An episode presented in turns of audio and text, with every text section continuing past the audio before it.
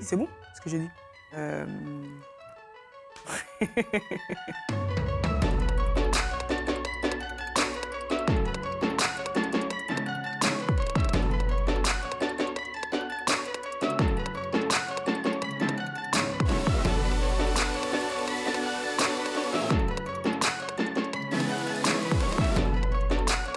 Bien sûr, aujourd'hui, euh, la France euh, n'assume pas euh, ce racisme-là, mais nous sommes bien évidemment euh, en plein dedans dans ce racisme d'État. Si moi, mon frère, se fait tuer ce 19 juillet, le jour de son anniversaire, c'est parce qu'il est noir, parce qu'il vient d'un quartier populaire et parce qu'il s'appelle Adama Traoré.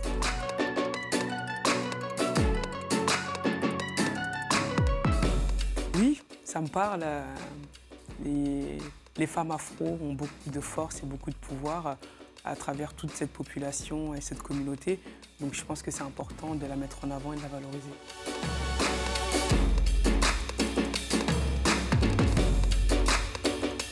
Je pense que c'est juste des ateliers euh, qu'elles souhaitent faire. C'est de la liberté, comme nous avons euh, des, euh, groupes gays euh, qui font euh, des soirées entre eux ou des femmes qui font des événements entre eux.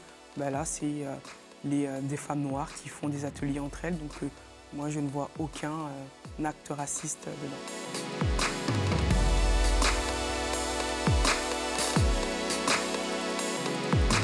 J'aurais dit, euh, prenez le témoignage euh, de toutes les familles qu'ils ont laissées à l'abandon euh, euh, après euh, ces premières guerres mondiales, qu'ils aillent euh, filmer euh, ce qui reste et comment euh, ils n'ont pas rendu euh, ce qu'ils devaient rendre à tous ces tirailleurs euh, qui se sont battus euh, pour la France. C'est ce que j'aurais euh, voulu voir, c'est ça la vérité.